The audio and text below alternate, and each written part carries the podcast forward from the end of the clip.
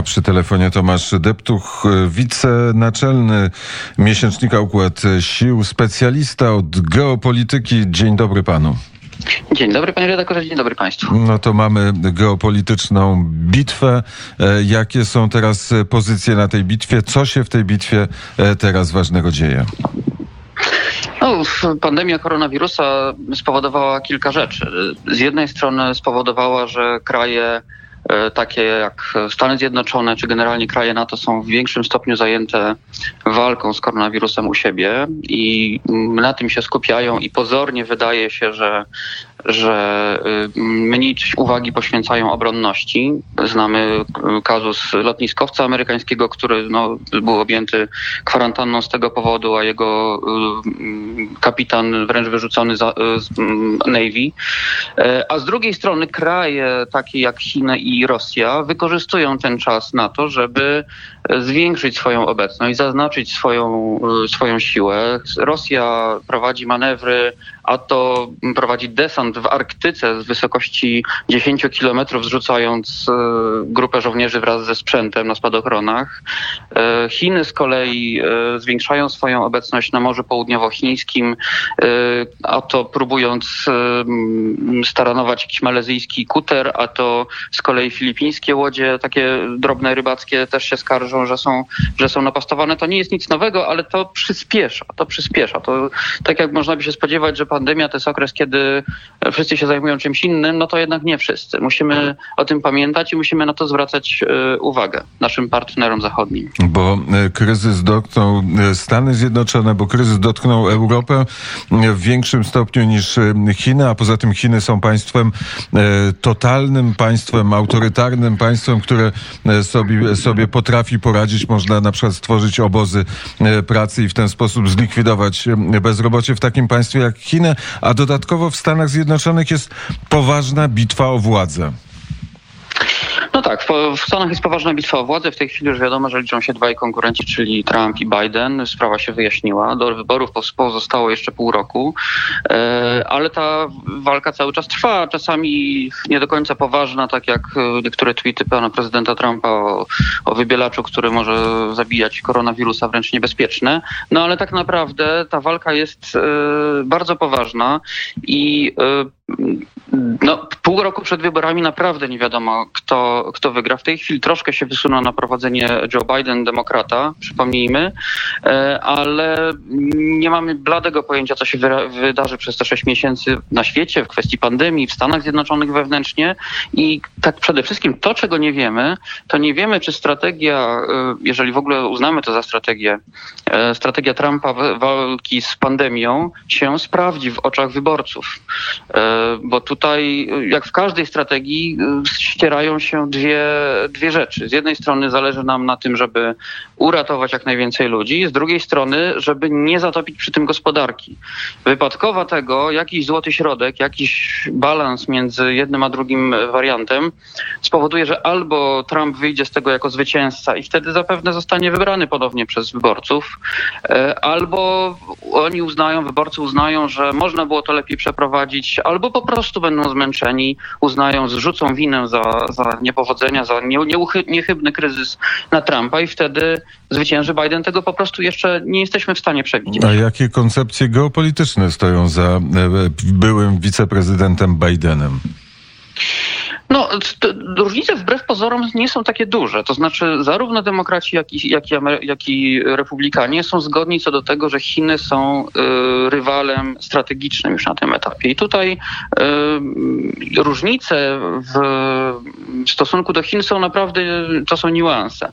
Jeżeli ktoś w Chinach uważa, że lepiej, żeby wygrał Biden, bo Biden, nie wiem, będzie handlował z Chinami zamiast z nimi toczyć spór, to się y, grubo mylą. To, co jest istotne i to znaczy naszego punktu widzenia bardzo istotne, e, przynajmniej w warstwie retorycznej, to to, że e, demokraci e, podkreślają wagę sojuszy i podkreślają wagę tego, żeby polegać na sojuszach, na sojusznikach. No, co Trump akurat w przypadku Polski to, to, to, to my to odczuwamy jako mocny sojusz, natomiast no, są obszary, na przykład Bliski Wschód, gdzie e, wojska amerykańskie są wycofywane.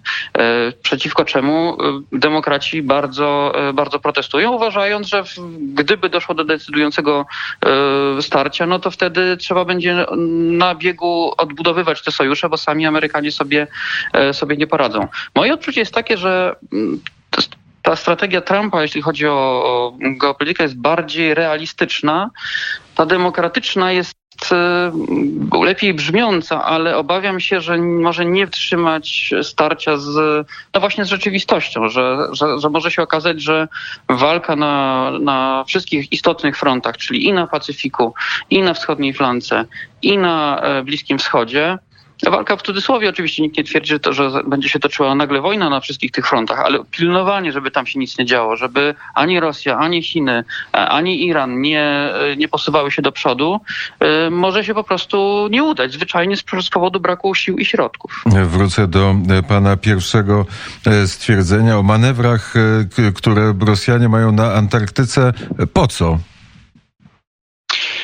Ja myślę, że tutaj kluczowym znaczeniem jest jednak e, pokazanie, że to potrafią zrobić, e, że potrafią to zrobić w Arktyce, że trzymają rękę na pulsie. E, takie manewry, które mają większe znaczenie PR-owe niż rzeczywiście taktyczne czy operacyjne są rosyjską specjalnością.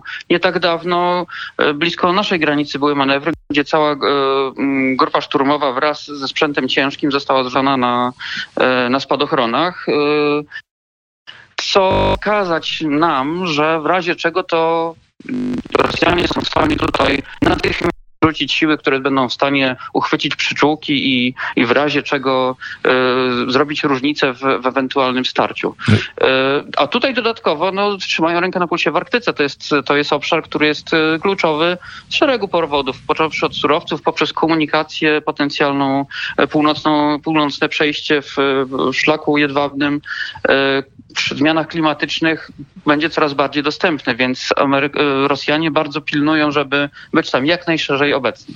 A czy te wielkie manewry wojsk amerykańskich w ogóle w Polsce są, czy ich nie ma? No one są spowolnione i to już, już wiadomo, że Anakonda też będzie prawdopodobnie albo przesunięta w czasie, albo no odwołana nie, ale przesunięta w czasie.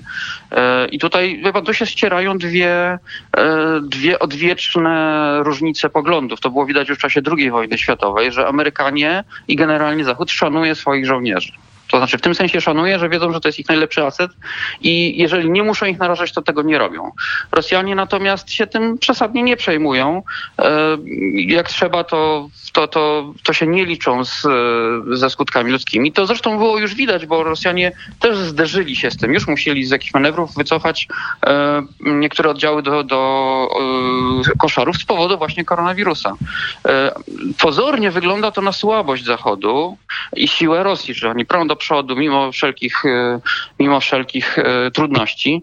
No ale pamiętajmy o tym, że sytuacja demograficzna Rosji jest w tej chwili zupełnie inna niż w czasach II wojny światowej. W tej chwili oni już nie mogą tak szafować e, każdym żołnierzem, jak, jak to robili wcześniej. Rosjanie jest po prostu coraz mniej i coraz większe problemy mają z obsadzeniem wszystkich wakatów w wojsku, mają problemy z poborem.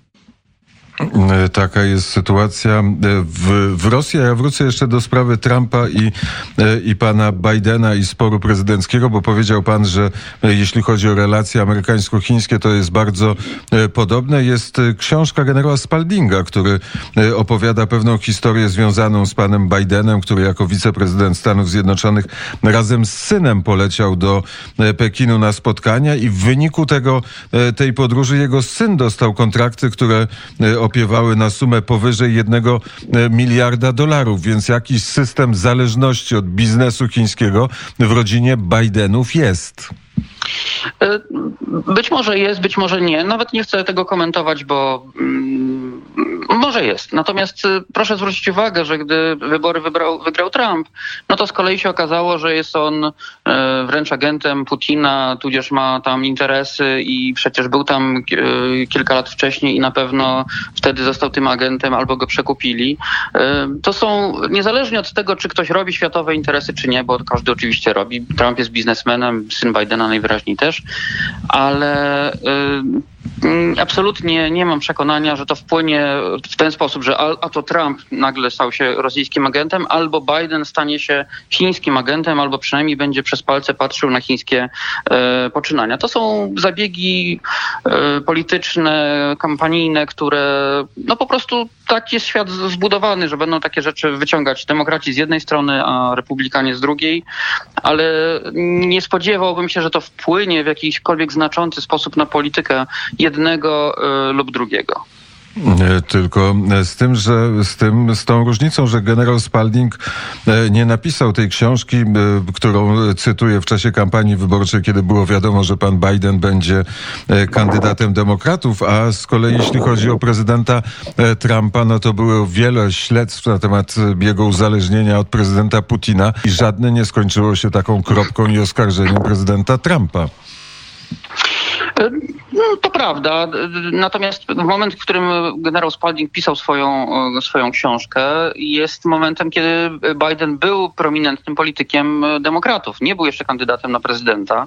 No niemniej jednak jest to człowiek, który wiadomo, że jest, był w czołówce osób rozważanych na taką, na taką pozycję. Z całym szacunkiem dla generała Spaldinga książkę czytałem, rozmawiałem z nim, prowadziłem z nim wywiad to jest człowiek do, świetnie zorientowany w, w Chinach. Zna chiński, zna, zna język mandaryński, e, mieszkał tam wiele lat i faktycznie w tej kwestii się, e, się dobrze orientuje.